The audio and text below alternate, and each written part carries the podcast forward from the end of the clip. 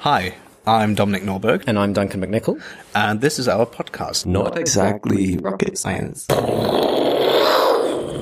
So, not exactly rocket science on the basis that um, something like rocket science is famously difficult.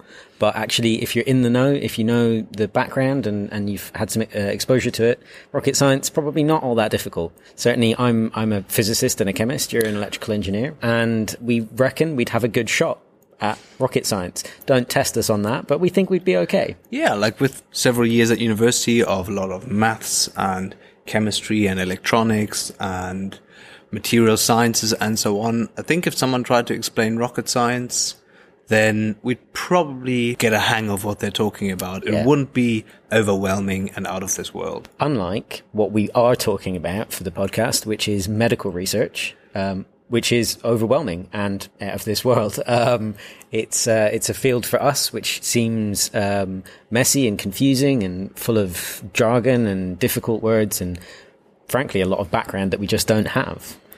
And so, um, Duncan had this really great idea of interviewing people who are really in the know about biomedical research, um, and having them explain their research so that we can understand it. And the logic is if we, as non-biologists, non-medics can understand what they're talking about, then you can probably get the idea as well. Yeah.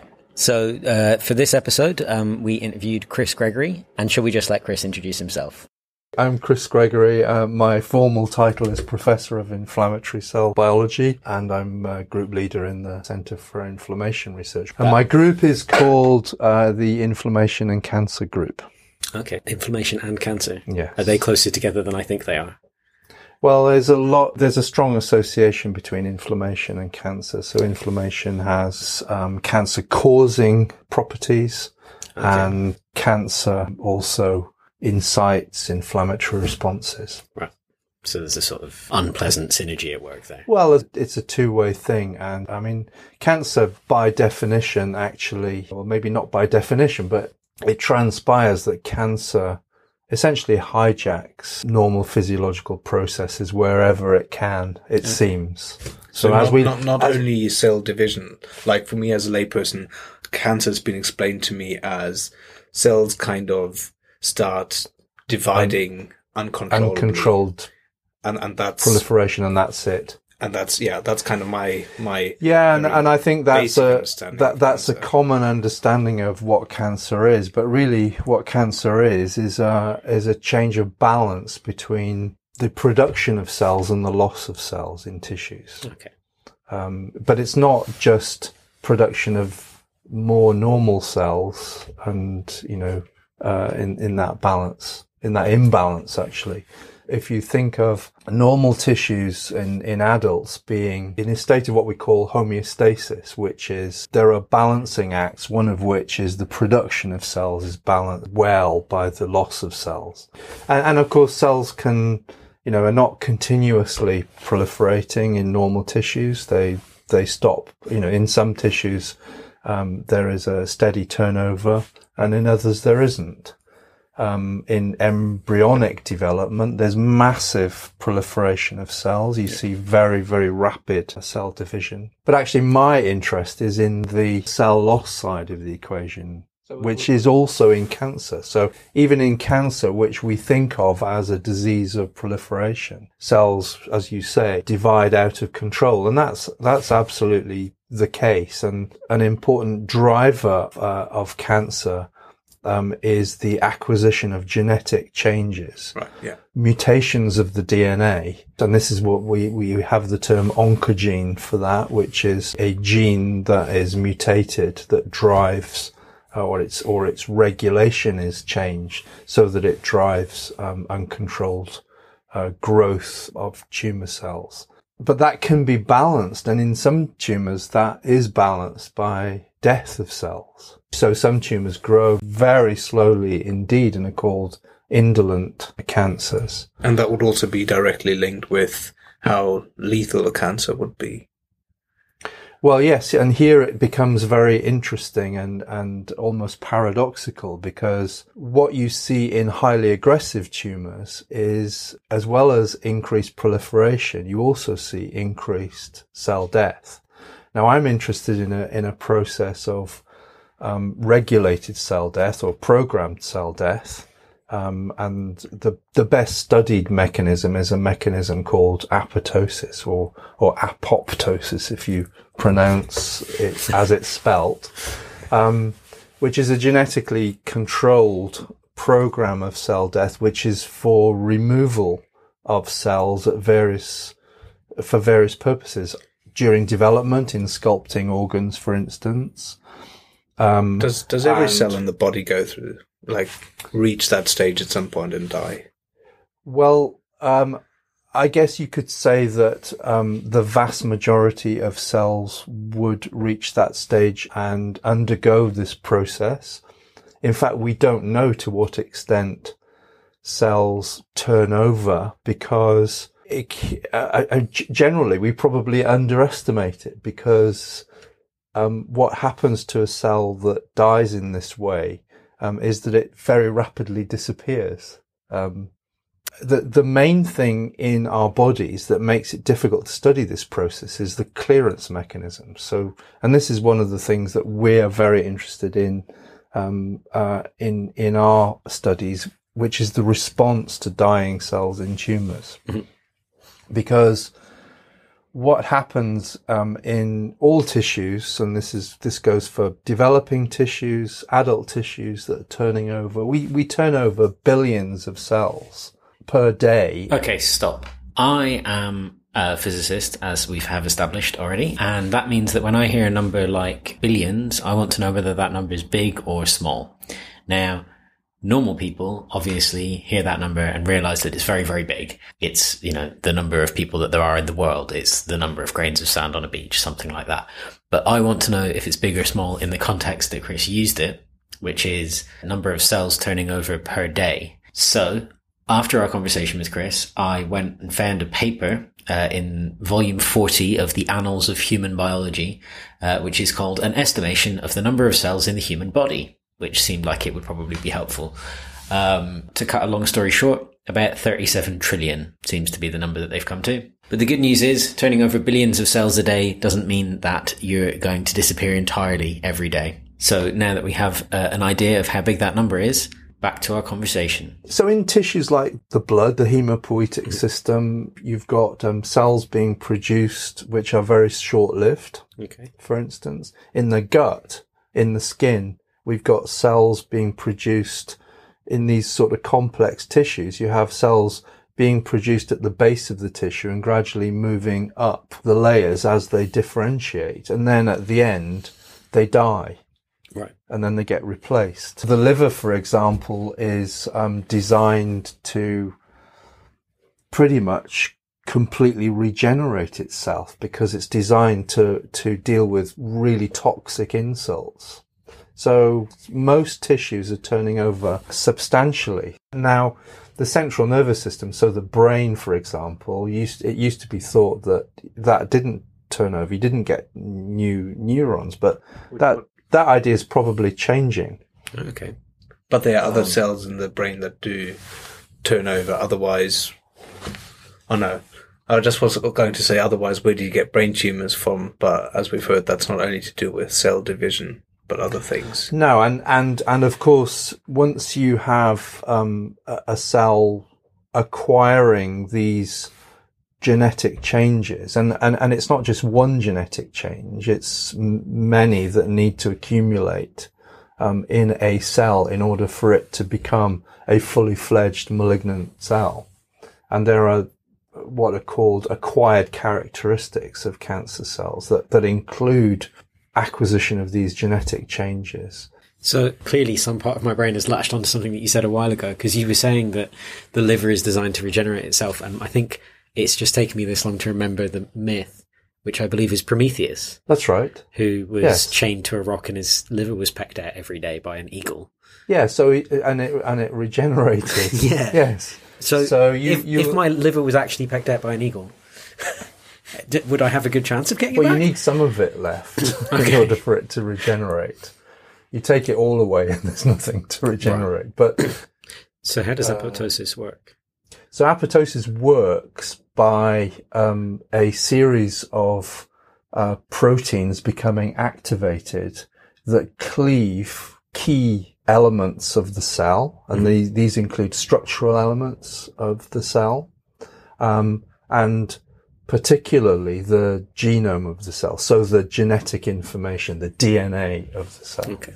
And it's a very compartmentalized destruction in, in that the cell's active um, components, including the enzymes, the, the, the, the proteins that cause this cleavage, are um, they remain in, in kind of sealed packages until they get cleared, either b- because they are lost from the surface, like in the skin, for example, or um, they get engulfed by specialized cells uh, that eat them, So called phagocytes. So you wouldn't want a cell that dies just to dissolve and have all of its contents just No, spread. because um, uh, one one of the problems with that form of death, and that does happen uh, in, in, in accidental terms, and um, and this is generally referred to as necrosis, um, where you where you have um, uh, cells dying um, in a sort of accidental, chaotic type of way, and and this can in, this can cause inflammatory um, uh, responses that um, are, are may may not be um, uh, uh, uh, suitable for you know a process where you um, uh, you you need to be able to control the turnover of cells in a quiet way. If you if you're ringing the alarm bells of inflammation, then you you uh, you you may elicit um, uh, activities that you don't want, where the um, uh, immune cells may uh, release enzymes that that cause destruction to tissue, Right. for example, so, and and other other um, factors. so they can turn up and do more harm than good. Yeah.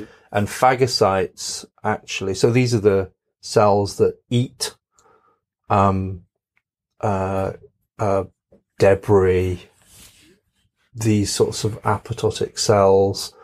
Uh, there might be invading microorganisms. So there are professional phagocytes that we, that we, we term them professional phagocytes. They're part of our immune system. The big ones are called uh, macrophages, which means big eater. A good Um, name. and um, they so so they they are they are cells that be, that are um, attracted by uh, cell death. So they will um, they will accumulate at sites of cell death, and this is this is where our interest in inflammatory responses in tumors. So they're part of of inflammatory responses. Okay. Um, but going back to um, the, the this imbalance in tumors and this paradox of um, aggressive tumors having more cell death than indolent tumors, because what you what you see in um, uh, a, in a proliferating tissue, generally a normal tissue or a malignant tissue, is that you see cell death going on um, beside that proliferation. And this may be for a number of reasons, one of which could be statistical, you know, by chance. So it could be that um, if you're producing, you know, if you imagine a cell population producing lots more cells, then it has more demands on its environment. So if you've got limited amounts of food or oxygen for those cells, then some of them might not get it and they might like You know. Conway's Game of Life kind of stuff. Well, yes, and and and exactly. You you, you may you've got this almost Darwinian um, uh, selection. So the survival of the fittest cells. Some of them in this population, which are rapidly uh, proliferating, will die, Yeah. and that may be really important as a principle in biology, which is competition. What we are uh, really interested in is essentially it's the repair response uh, to to death in tumors. So when cells die in, you know, for example, as as as in a response. So, so if you if you get wounded, you you you, you many of your cells will will die uh, by this process. Um, and uh, you you will repair that. We've already mentioned regeneration of of the liver Yeah. in response to death um, uh, happening in that tissue. And I mentioned early on um, the um, one of the principles of cancer being the hijacking of normal processes. Yeah. Well, we believe that that that cancer um, that that that part of this Darwinian evolution of a tumor, which is essentially what it is on a on a mini scale, um, is i i i a p- part of that process is driven by responses to to death, which is we need to replace these cells, which also come, comes to a fundamental question that we don't understand, which is why in some situations where cells die by this programmed means, um, like I said, you know, in an immune response, you don't need those cells anymore, so you get rid of them by this process. They're not replaced. But why in other situations are they replaced? We don't actually know.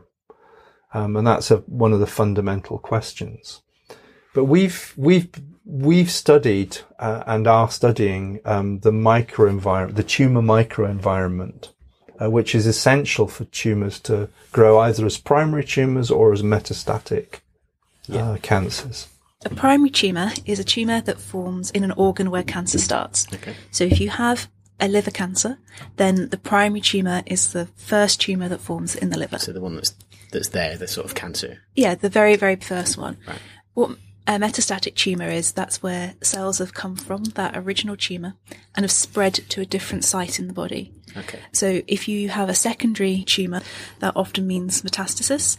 So sometimes tumours that start in place like the breast, mm-hmm. primary cancer may be in the breast, but the secondary can often travel to places like the lungs and the brain, and it's those tumours in the lungs and the brain that we call metastatic tumours. So yet another string in cancer's evil guitar of doom. Yes. yeah. Cool. So they need a they need a specialized tissue environment. So you have these cells that are changed. We call them transformed. They've they've acquired these genetic mutations that makes them uh, uncontrolled. Um, but they also um, what what what what the the tumor needs is normal a normal environment. It's not really normal because it gets conditioned by these tumor cells. So so it it becomes the tissue the tumor microenvironment, and we believe that part of the essential signals that keep that imbalance, uh, which you need, you have to have uh, cell birth being greater than cell death in order to grow, right? If you if you reverse it, then that's therapy. If you can do the opposite, the tumor disappears. Okay. Um, and in all, so what we believe, Would would confining a tumor to a certain size already be a success as well? Then yes, and, and, and as I mentioned, some tumors um, are quite indolent, and uh, and and one of the approaches to treating them is to do nothing. Our kind of overriding hypothesis is that there are conserved mechanisms of tissue repair and regeneration that are being driven by the cell death that occurs in tumors. So that kind of feeds into the imbalance because what we are starting to show, we've already shown that um, the apoptosis in tumors um, can make them more aggressive. So if you suppress it, um, paradoxically, you know, your your so so apoptosis is, is clearly a tumor suppressive mechanism, right? And that that that we we don't argue with that because it makes absolute intuitive sense yeah, you, that if that if cells people- die, yeah, that that's going to inhibit growth, growth, of, yeah. of cancer. Yeah, But actually, our point away, is yeah. that um, okay, it may be that cancer growth is constrained, but but actually, you need the apoptosis in in tumors. So so if every cell survived and made another cell, then the tumor would go, would grow more quickly, you would argue, Yeah. if that was the only thing in the equation. Yeah. But actually, because you need the microenvironment, um, tumors won't grow without their microenvironment. They need a blood supply. And that's an obvious thing. You need to be able to suppress the and the immune system's response to, to, to the tumor. So, so most most tumors will actually be regarded by the immune system as Well, I don't know about most tumors because you know part of the evolution of of a tumor is to evade that anti-tumor immunity that that undoubtedly exists, but whether we all have it against all forms of of of cancer, we don't so know. it's just too So- broad so- a question to ask. So- well, well, for example, you could imagine that if if you make a strange protein, um, you might make an immune response against that protein, and mutant proteins that occur in cancer could ca- can be regarded as strange proteins, and and you can get a, a you may get a, an immune response against that. So those are sort of examples that um, one one could give. So, so there is such a thing as uh, as both um, innate and adaptive um, anti-tumor immunity. The adaptive immunity being where the T cells and B cells come in. The innate immunity being um, where um, things like the phagocytes come in. So, so uh, for example, macrophages have the capacity, if they're activated correctly, to kill tumor cells and eat them once they've killed them. Um, again, in a kind of sinister way, the apoptosis in tumor in tumors, as we've shown, changes the state of activation of those macrophages uh, and makes them support the tumor environment. that's crazy. No, but this is where it is sinister. Yeah. What we've shown so far in this, uh, in terms of mechanism, is that apoptosis in certain tumours causes the accumulation of macrophages because they come in to eat the apoptotic cells. Um, but also changes their activation status. Um, and we, we, we've looked at their whole, um, uh, what we call the transcriptome. So all the genes in the macrophage, in the, these macrophages, um, that are responding to the apoptotic cells in, in a, in a tumor, in an animal. They get activated to, um, and, and you can analyze the, the, those genetic, um, signatures and, and, and you can see, um, angiogenesis, so formation of blood vessels. You can see, um, anti-inflammatory, um, Yeah. immunomodulatory, so immunosuppressive responses.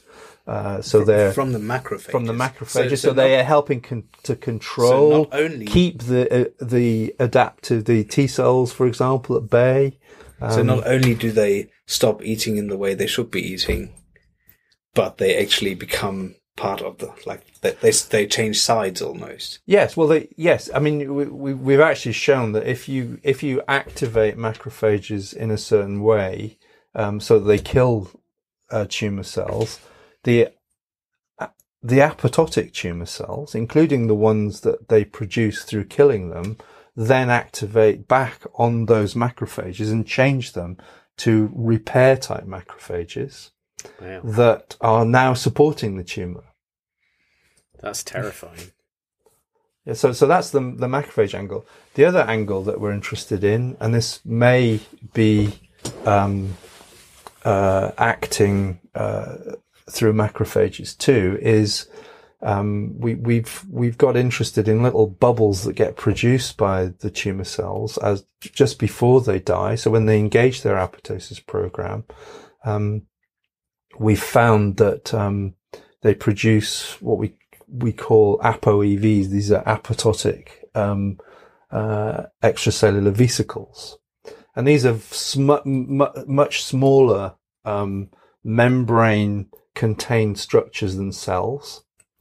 Um, so they're a fraction of the size of the cells. The cells produce them before, you know, as as part of their apoptosis response. They're produced for other reasons as well.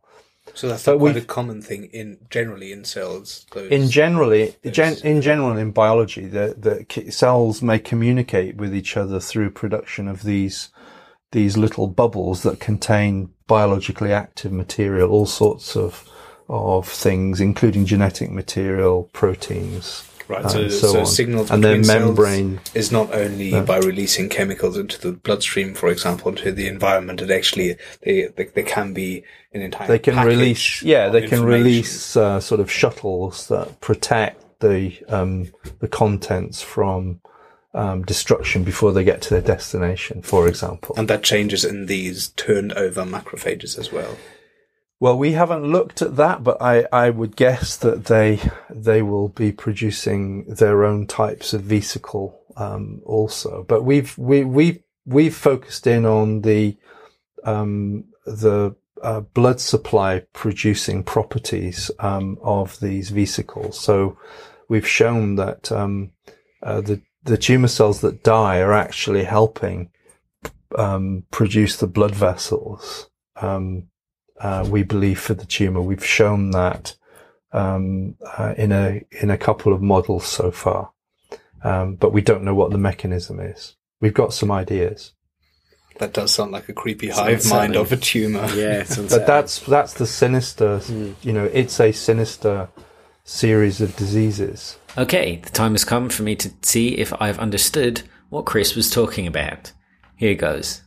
So you you're studying you- you're looking at, at um, the process of cell death, which is a natural part of of how our bodies work, but um, in the particular case of cancer, um, where you think that it's doing things that aren't necessarily what what we would expect. So we would naively expect um, cell death in tumors to be a great thing because it means the tumor is going to disappear, but actually in the process of dying, these cells are making changes to the environment around them that actually improves the chances of the tumor.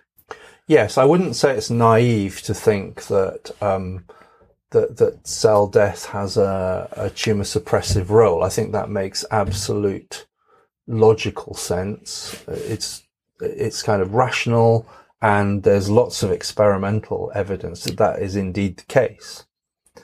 Um, however, what tends to be ignored is that that cell death doesn't isn't just happening in a vacuum, and it's not that that the phagocytes or the you know the the removal of dying cells um, is just to bag them up into black, pl- you know, the equivalent of a of a, an inert black plastic bag. So it did, you know, it's, it's not it's not that nothing then happens.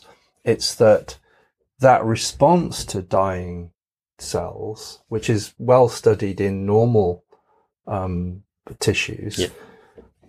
is not often considered in the context of a tumor. So And what we're saying is that that death that's there, and, and if you look for it, it's there. And in many, many different types of cancer, there's already lots of scientific evidence that high um, levels of apoptosis correlate with poor prognosis. You know, in other words, correlate with aggressive disease. And that's a bit of a paradox. Okay, that was a pretty interesting conversation that we had with Chris there. Um, I thought uh, I understood parts of it. Um, I'm freaked out by cancers. yeah, I mean, quite rightly, they're they're more terrifying than even I had thought. Um, The nice thing about cancer is though, or no, I won't say the nice thing about cancer. The nice thing about a conversation like this is that you hear how how well I don't want to say smart, but how sophisticated cancer cells are, and then you look around you, and most of us survive for very long. So our bodies are true. extremely good at dealing with loads of stuff. Doesn't mean you should necessarily smoke and stuff like that. No. but um, we're not completely defenseless. yeah, and our bodies are good, but also our scientists are good. You know, it's great to know that there are people researching this stuff and making sure that, that they really are getting to grips with, with it. And I think it's it's showing. You know, cancer treatments are getting better. Um, so I think that's enough to wrap up with. Um, so yeah, hopefully we'll we'll uh, see you again next time. I don't think we'll see you again next time because it's a podcast. Yeah. Then again, you could be one of our colleagues sitting in our office with us who's just, you know, has pity on us and, Yeah. and listens to our podcast. So for all of you who know us, well, see we'll you see soon. you soon. Ev- for everyone else, you'll hear us soon.